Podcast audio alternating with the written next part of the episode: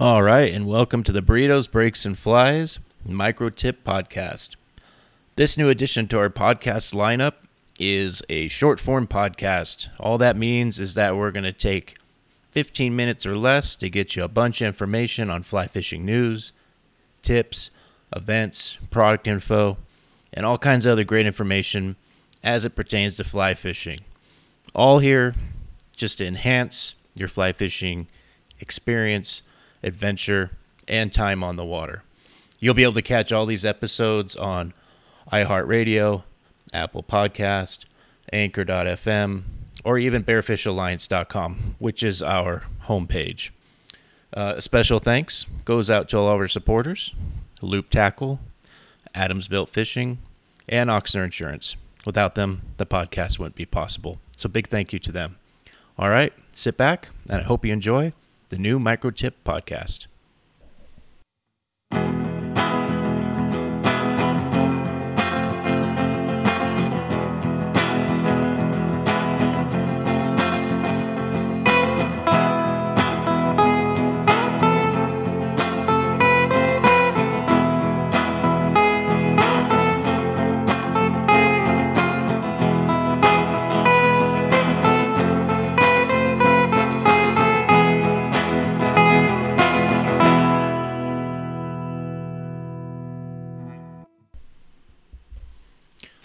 Right, today's micro tip, we will be covering the East Walker River and the special new regulations that have been set forth by the California Department of Fish and Wildlife. So, first thing, uh, East Walker River, if you're not familiar with it, simply put, it is a world class fishery.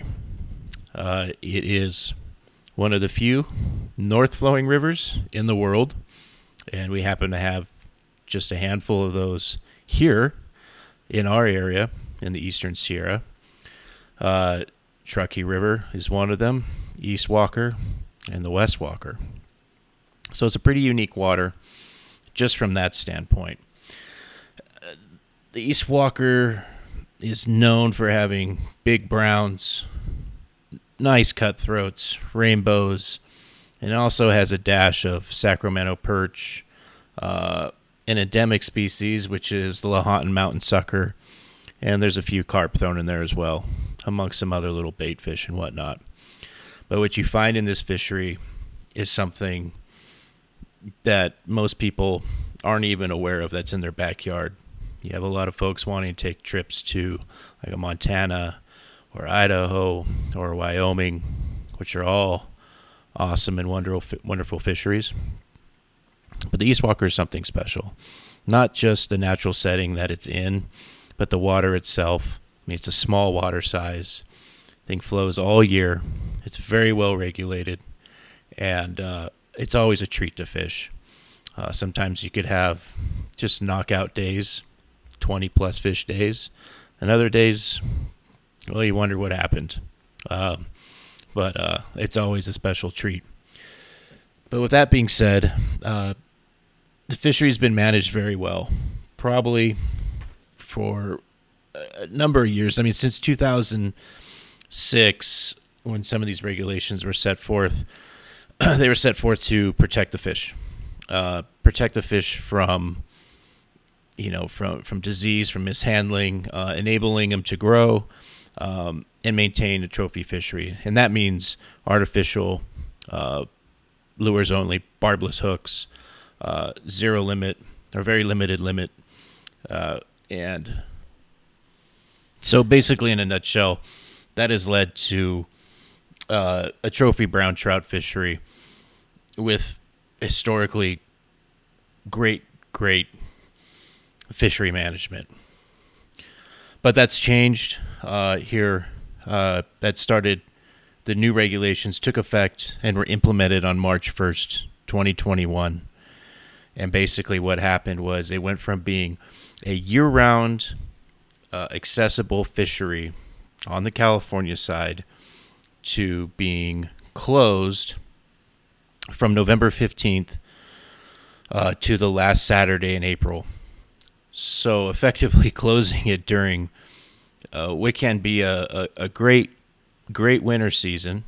Um, that river flows all winter long um, to where now you can't access it. So that limits your access only to the Nevada side, which Nevada side is great, but these two sides of the river, you know, work together. So what harms one side can harm the other, and what benefits one side could benefit the other. But in this case, with these new regulations being set essentially at the headwater and start of the East Walker, uh, I, it's going to have a dramatic effect, California side and the Nevada side. So that's something um, to keep in mind. So what what can we do about this? I mean, basically, even though on the Nevada side everything is super clean, you know, no limit, artificial, barbless, good to go. You know those fish move up and down the river. And you know now we're going to see the potential of young fish getting damaged lips from barbed hooks um, you know probably potentially ill handling getting infections dying.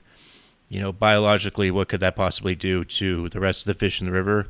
I couldn't tell you but it's probably not going to be a positive effect it's not going to be a positive image uh, upon the fishery especially since it's been maintained as a trophy fishery. So, uh, and we'll get we'll get to the call to the action here near the end of the podcast, but just trying to paint a picture here for you uh, of the big changes. So now, when it is open after that winter months are open, like I said, you have you know that that artificial lure with barbs, and something that also to take note of is that the rest of the trout rivers and streams in the eastern Sierra for this season, then I imagine for uh, seasons, uh, you know, next year and the year after until the regulations are changed, are calling for zero limit um, and barbless.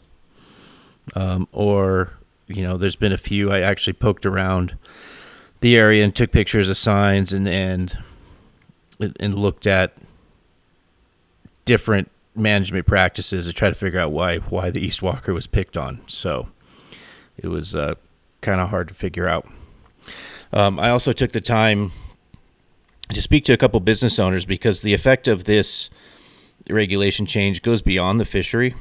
Now, the fishery brings considerable crowds, and not just local crowds, it brings people from all over the world, literally all over the world, uh, to come and, and fish this. And the one township that supports this the most is Bridgeport.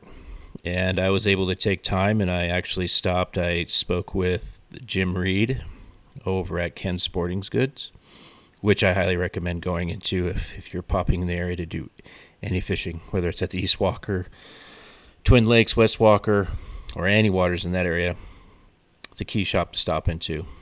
Lots of great stuff. Definitely a lot of great intel on what to use. But, you know, they rely, you know, heavily upon the summer traffic. And as far as the winter traffic goes, you know, it's it's it's low and slow. That whole town pretty much kind of comes to a crawl. And any any fishing traffic that comes through, whether they're staying in a hotel in town, or they're eating in town, if they're going to the sporting goods store, um, it all goes a super long way. And for that piece of the fishery to be closed in the winter, as you can imagine, you know, those very few that do come out, probably, well, they're not going to come out. Um, and if they do, they'll probably go over to the Nevada side and it may not include a stop in Bridgeport. So there's an economic effect. Uh, I also had a conversation with a restaurant owner, uh, Will Clayton, which is across the street from Ken's Sporting Goods. Uh, he's also an avid fly angler uh, and was guiding in that area for a long time. But now his full time gig is is feeding people, and uh, same thing. You know, his big winter business would probably be significantly, you know, detracted so it comes down to this. Look, a, a river is is a direct reflection of the community that surrounds it or supports it. you know, period. And if you look at the East Walker River, both on the California and Nevada side, is a beautiful, high quality, well managed, well maintained fishery. And unfortunately, a call was made by you know an outside agency you know or an individual or group with inside that agency that was done without the advisement of the community that has supported it for years. And that community includes the fishermen the shops the businesses the guides the outfitters everyone that has spent a lot of time and effort to get it to where it's at. And it would be a shame to see it degrade uh, because someone didn't have the knowledge to make the call that they did. So th- this is our call to action is basically please reach out to the California Department of Fish and Wildlife to the Fish and Game Commission and voice your opinion. Uh, let them know what you think, how it affects you how it affects those around you, how to affect the future of the fishery.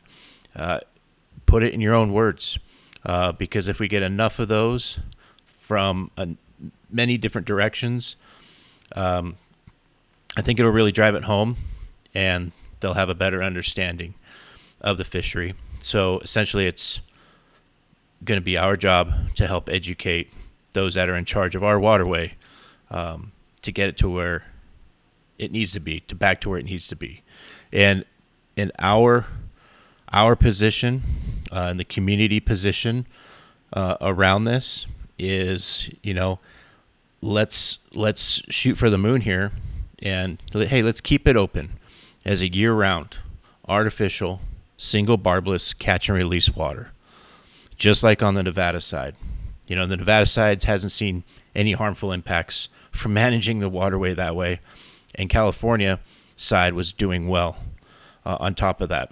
So let's get it back to that. And if this makes you upset as much as it makes me upset, uh, perfect. You know, it just take a positive role with it, and you know, let's get our voice out there. So this is what you can do. Uh, email address you have uh, is FGC so phonetically, it's Foxtrot Golf Charlie at Foxtrot Golf Charlie dot ca or Charlie Alpha dot gov.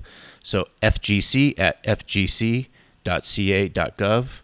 Uh, we got a phone number of 916 653 4899 or 916 653 7229, and that'll get you to the Fish and Game Commission.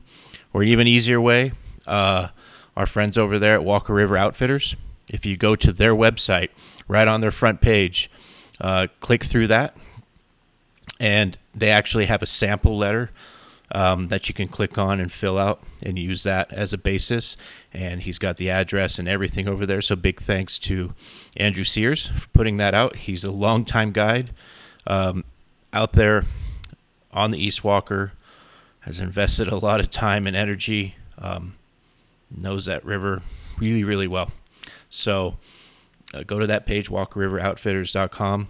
Um, you can even go to our page at bearfishalliance.com, and the opening banner will direct you right to his page.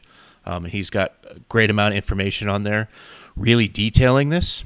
So uh, check it out. Uh, get your voice heard.